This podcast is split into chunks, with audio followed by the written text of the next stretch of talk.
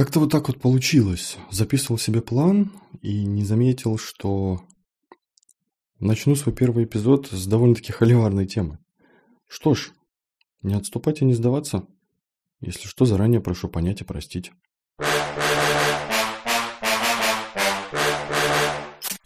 Девилог.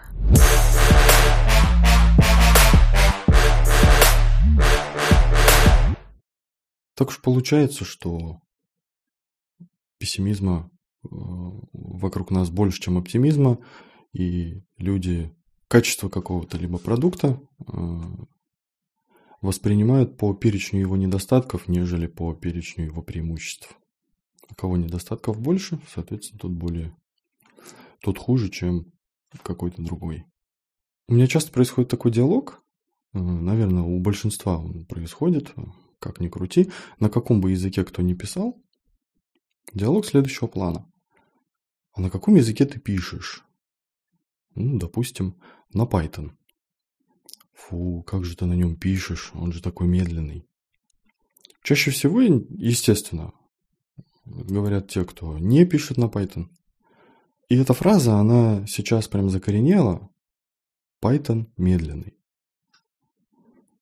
Давайте посмотрим на эту фразу. То есть, что имеет в виду разработчик Python, который говорит Python медленный, и что, а, как эту фразу воспринимает человек, который не знает и не пишет на Python. Python медленный. И давайте обратим внимание на слово медленный. Что характеризует вообще слово медленный? Проблема в том, что пока к слову «медленный» нет никакого сравнения, оно не означает ничего. То есть медленный относительно чего? Я пишу на Python уже, наверное, лет 5-7, и как разработчик могу сказать, Python медленный. Это естественно, это логично. Но я говорю в том смысле, что Python – это интерпретируемый язык. Он интерпретируемый, он, естественно, медленный. Но когда новичок слышит слово «медленный», он думает, раз об этом говорят, значит, он, наверное, настолько медленный, что его не стоит использовать. Однако, если посмотреть на бычмарки, например, Tech Power, современные фреймворки Python, асинхронные фреймворки, достаточно неплохо приближают его к Node.js, Получается, Node.js медленный? Именно так. А два интерпретируемых языка, они оба медленные.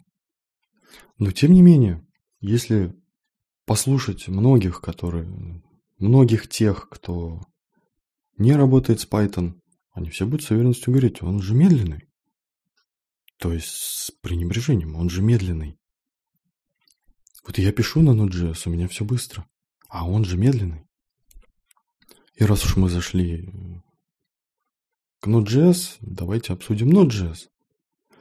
Тут, конечно, прям кладезь.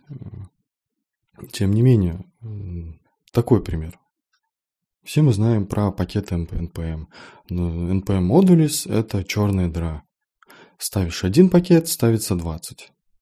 Но это не проблема Node.js, это проблема пакетов с зависимой архитектурой.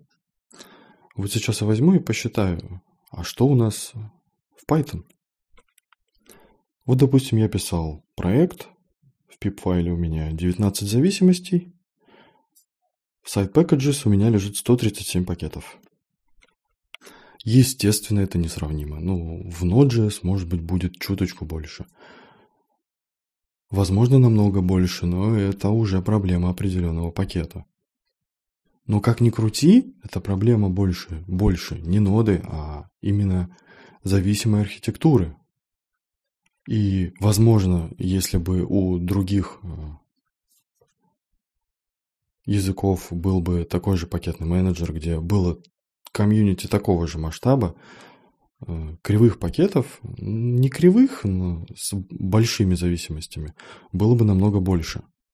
И, возможно, и у питона есть, и у других языков то же самое.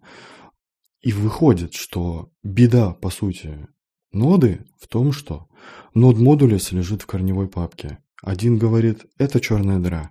Второй говорит, дай-ка проверю. Он может легко открыть э, нод модулис, посмотреть, да, там очень много папок. Тем не менее, там Python, он те же самые пакеты лежат глубоко. То есть не каждый туда заглядывает и смотрит, сколько там зависимостей. Да и с другой стороны, проблема ли это? Для чего мы вообще придумали зависимости? Для того, чтобы не, люди не изобретали велосипед, и вот они не изобретают. Да, к сожалению, в Node.js при, придется много проверять. Смотреть, что за пакеты у вас летят в продакшн.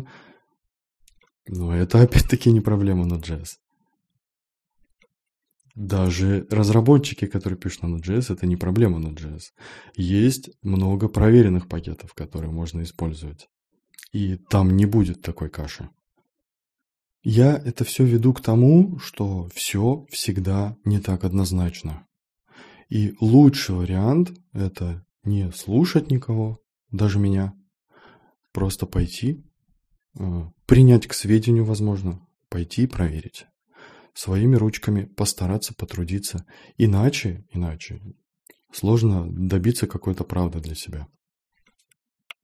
А вообще, как я вижу, то программирование это как игра в бильярд. Игра в бильярд, в которой нет кия.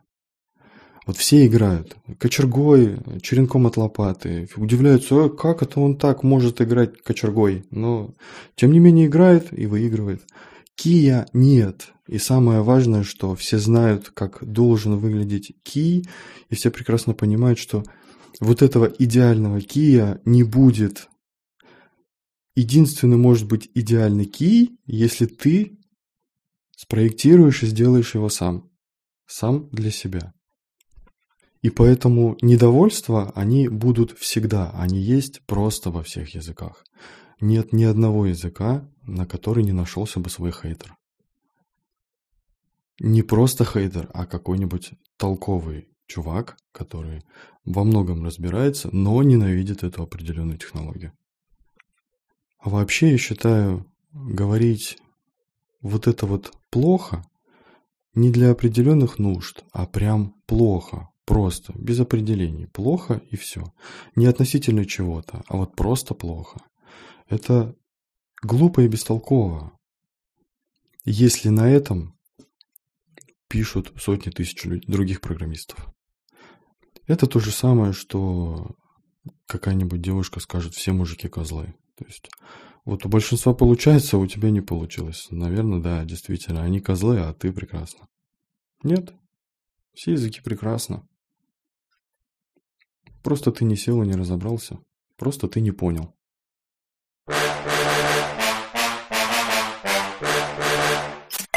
Девилог.